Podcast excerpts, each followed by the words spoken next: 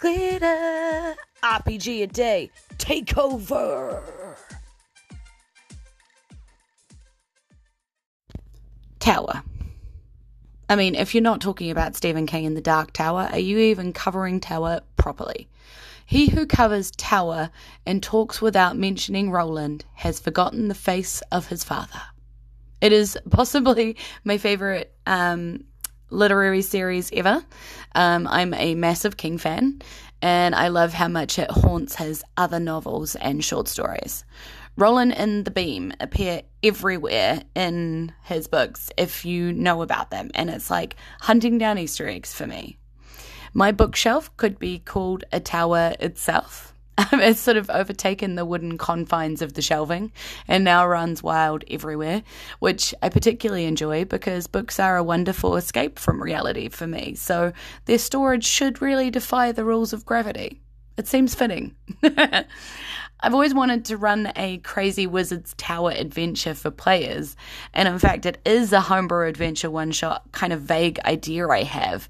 But I'd also like to play some to get the hang of how it plays, you know, like when you line up at the bottom at the door and you know you've got to get all the way to the top and, and crazy stuff happens in the middle. I've never done that either.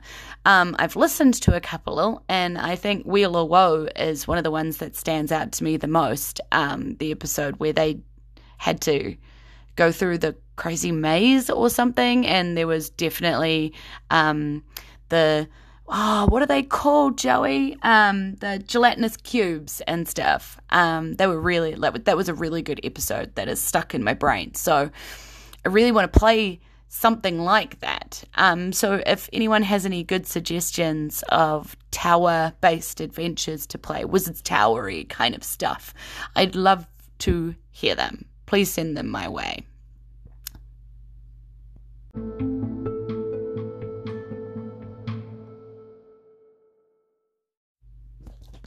Oh, and also, Kyra's level 10. So, what happens at level 10? Well, Kyra now has 63 hit points, so that's cute. Um, what else does Kyra have? Okay, so Kyra gets a Druid Circle feature. She gets Nature's Ward, which means you can't be charmed or frightened by elementals or fae, and you're immune to poison and disease. So that's nice, you know? Um, she gets a second fifth level spell slot and another fun cantrip to use. So let's pick our spells. Uh, with no necromancy on offer anymore, she has six options to choose from now in fifth level, and we're just going to do fifth level spells today. I'm not going to get too complicated on it. So we go away from the complicated D100 rolls and back to a simple D8. Okay.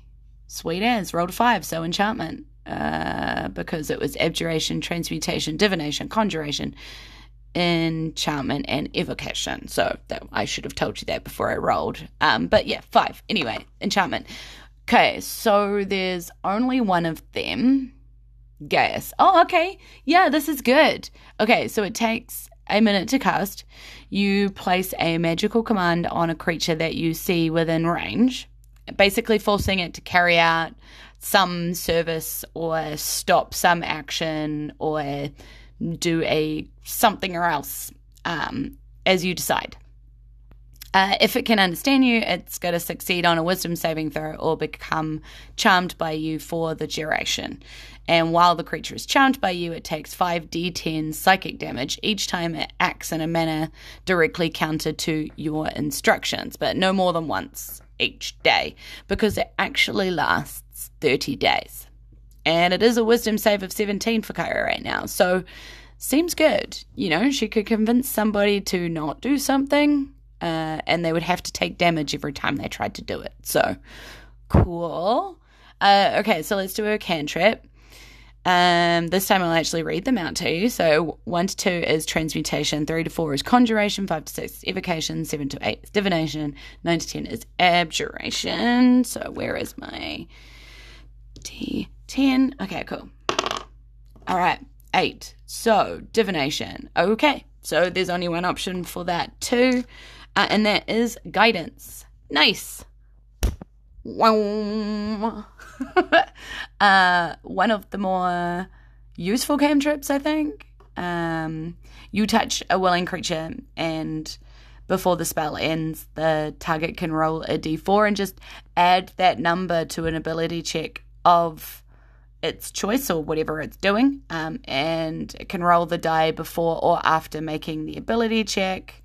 Um, but really importantly, you have to do that before you know if it's successful. Um, you can't just be like, "Oh, it failed, so I better put my guidance on." Um, yeah, and then it's gone. So you just use that once and it's gone. And it lasts about a minute, I think, so you can use it anytime within a minute, which is handy for combat situations. You know, you just slap someone in the face with some guidance, um, and yeah, it's good. So many delicious spells to use and so little time left. You know, we're on day 19. We've only got like 11 left to go. What's going to happen to Kyra? I guess we should go see.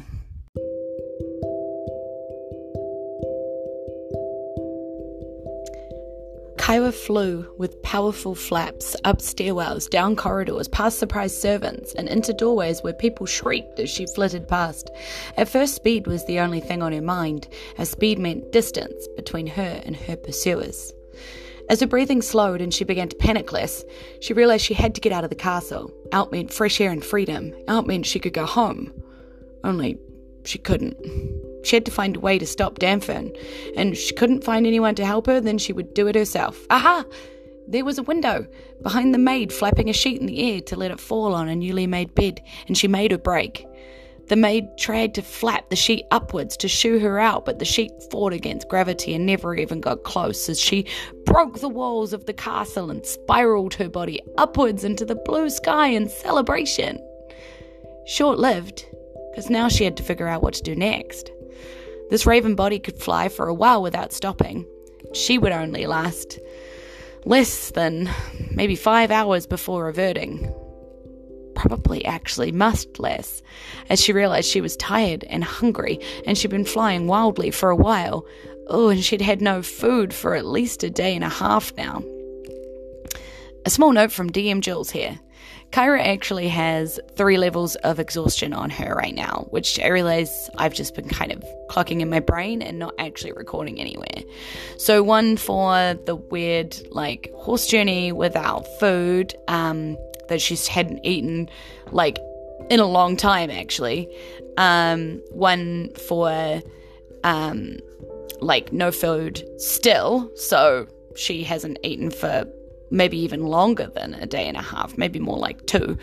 Um, and bad Jules, terrible DMing. Um, and another for um, exerting herself so heavily on no rest and no food. So, um, what this means is level one um, exhaustion is disadvantage on ability checks. Um, level two is speed is halved. Um, level three, though, is disadvantage on attack rolls and saving throws. So that's her newest one. Um, and how do we get rid of exhaustion? Well, you wouldn't think it, would you? Strangely, by eating and drinking and then resting, like a long rest. so that's what she needs to do to get rid of it, but whether she'll be able to is another story. So, speaking of the story, back to it. She could feel her stomach rumble just thinking about food, and her flaps began to slow, but the castle walls held no safety for her here. Or did they? She glanced about the skyline at the many towers that held court up here. Some were low towers of only a few levels that made up part of some, it looked like nobles' homes. Some were wide and grandly designed that seemed to be places of importance um, and three stretched high in a way that surely defied nature. Two of these seemed to still be in use as far as she could tell, but the tallest one stood with blackened and broken stone. The windows had been shattered many years ago, and it seemed to sway slightly in the wind that played underneath her own wings. The Queen's Tower. She shuddered at the thought of going there. Could she be that brave? But it did seem the safest choice for her, despite the rumours. Or she could risk landing and finding food and rest at a local tavern. It was possible they hadn't posted her picture everywhere just yet. Both seemed risky options, one more scary than the other, and she was fraught with indecision, flapping in place until the ache in her wings made the decision much more urgent. So, we're going to roll for this one. It's a d20 roll. Uh, evens, we're off to the tower. Odds, we're going to risk it in town. Folks, that's a nat 20 on the dice. so, off to the tower we go. I wonder what we'll find inside.